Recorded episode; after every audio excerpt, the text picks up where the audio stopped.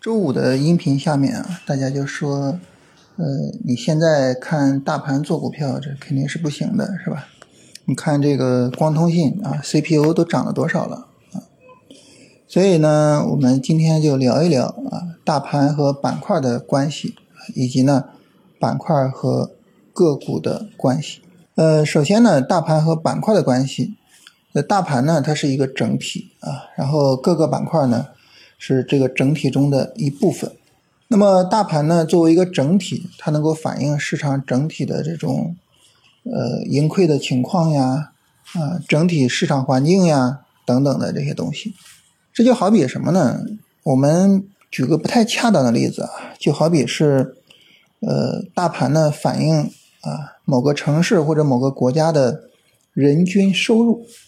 那么这个人均收入呢，可能跟每一个人并没有很直接的关系，啊，你说这个人均收入提升了，我的收入就一定提升吗？不一定啊，它可能没有很直接的关系，但是呢，这个人均收入整体上啊，能够反映人们收入的一个情况。你比如说，如果说一个国家啊，在十年之中快速发展，啊，人均收入翻了一倍。那你说这个国家啊，人们生活很困难啊，大家呢民不聊生啊，这个就很难想象，对不对？但反过来呢，那么如果说一个国家啊遭遇了很大的困难啊，人均收入呢连续十年都是下降的，然后你说啊，那那我身边的人那收入都在提升啊，我们这生活的很幸福啊，这个也不现实，是吧？所以呢，大盘作为一个整体情况。就反映了市场整体一个盈亏的结构。如果说呢，大盘在波段上涨中啊，我们做股票就比较容易赚钱。你像去年四月份到八月份，然后去年十月份到春节，然后还有最近这段时间啊，赚钱都是比较容易的。那大盘在波段上涨的短线上涨之中啊，波段短线啊两个级别都是上涨的，这个时候呢，赚钱就会更加容易啊。所以呢。那么我们要在大盘上涨的时候做股票啊，尽量呢不要在下跌的时候做。下跌的时候呢，赚钱就相对比较难一些，啊，是这么一个道理。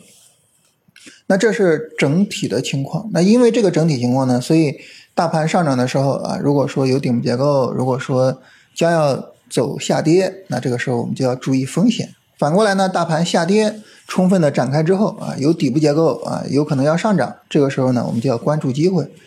啊，就这么个道理。然后板块呢，它作为啊一个又一个的个体，它都属于是整体中的一部分。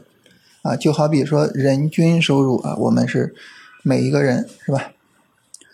那么很明显的就是这个人均收入的数字出来之后啊，每一个人的收入啊，每一个人的收入增长或者是减少的情况都是不均匀的啊，它不是平均的，对吧？我们经常说，这个可能百分之二十的人占据了百分之八十的一个收入的情况。那相对于市场来说呢，就是可能百分之二十的板块占据了市场中百分之八十的资金，进而呢带来了市场里面百分之八十的上涨。那这些板块呢，就是我们称为叫主线板块。那这个主线板块就好比是这个富人阶层，是吧？啊。那么对于我们做交易来说呢，我们重点的就是去跟踪这些主线板块。主线板块呢，它是一个引领呃大盘、引领市场的板块，并且呢能够贡献这个市场里面最多的涨得最好的股票。所以呢，当我们跟主线板块做朋友的时候，当我们去跟踪主线板块的行情，去做主线板块里的股票的时候，我们是最容易去赚钱的啊。可能我们整个跟踪精力只需要付出百分之二十的精力，但是呢，我们有可能抓到百分之八十的行情，啊，这就是主线板块的一个意义所在。这是我们通过一个类比啊，我们去感受啊，就是大盘它的意义在哪儿，它反映整体的情况，以及主线板块的意义在哪儿，就是它能够帮助我们找到市场里面涨得最好的板块。所以这样我们综合起来是一个什么概念呢？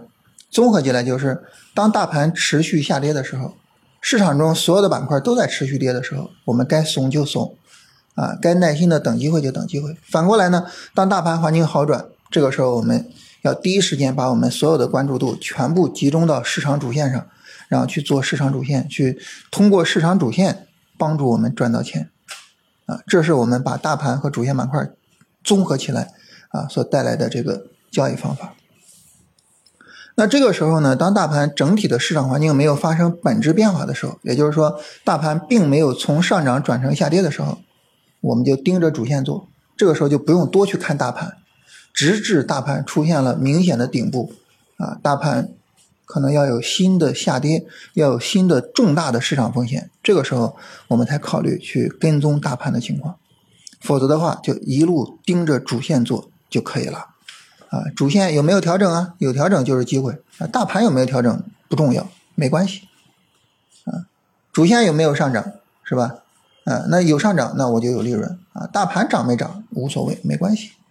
啊，这就是为什么说大盘这段时间没怎么涨，但是 CPU 涨得特别多，对吧？就是这个原因啊。啊，这是我们说呢，大盘和板块的关系以及呢他们的处理。那我们再说一下板块和个股啊，因为毕竟我们最后做操作还是要去点鼠标买个股的。板块和个股的关系呢，也是整体和部分的关系啊，它和大盘和板块的关系是一个道理的，都是整体和部分的关系。那么我们看板块的时候要做主线，对吧？那在主线里面选个股呢？当我在 CPU 里面选个股的时候，我选什么个股呢？走的最强的，走的最好的个股。百分之二十的股票可能占据了百分之八十的资金，或者是百分之八十的行情，我们要去做这种个股，啊，那当然什么时候做呢？板块在上涨的时候，板块调整，但是呢不打破整体的上涨格局，这个时候我就可以去买个股，所以也是一个道理。这样的话呢，我们把三者综合起来是什么呢？就大盘在。上涨的环境下，没有重大的系统性风险的情况下，我们围绕着主线板块去做主线板块里的强势个股。大盘一旦说有重要的见顶风险，这个时候呢，我们把仓位降下来，然后去观察主线的调整情况。如果主线也崩了，好了，操作就可以停了；如果主线没问题，就可以继续做。所以整体上来说，这个操作大概就是这样啊，把它们三者综合起来。这里面呢，板块是承上启下的，也是最重要的。我们能够把主线板块理解清楚，能够把主线板块跟踪到位，基本上这个操作不会有大问题。反过来呢，如果说我们操作有问题，没挣钱或者什么，一定是因为我们对主线跟踪的不够好，一定是因为这个。所以跟踪好主线和能盈利，这之间是一个充分必要的关系。所以就很值得去研究嘛。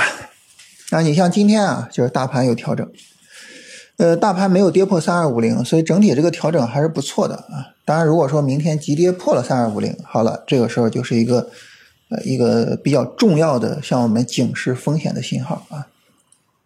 那这个时候呢，咱们就可以去看主线，主线里边，你像人工智能也好，半导体也好啊，汽车还有光伏这些方向呢，整体上到目前为止调的都不大，所以它可以作为。重要的跟踪方向，如果明天大盘不是大力度的跌破三二五零，然后这些板块如果没有大力度的下杀，啊，那明天呢，对这些板块来说，可能就是重要的操作机会，是我们需要特别去关注的，啊，这是明天的市场情况。而我们做这个市场分析，我们的依据是什么呢？就是我们前面所说的大盘和板块的关系。所以你把这些关系理清楚了，就这些操作呢，相对来说。就都比较好安排，好吧？所以今天呢，跟大家聊聊这个话题。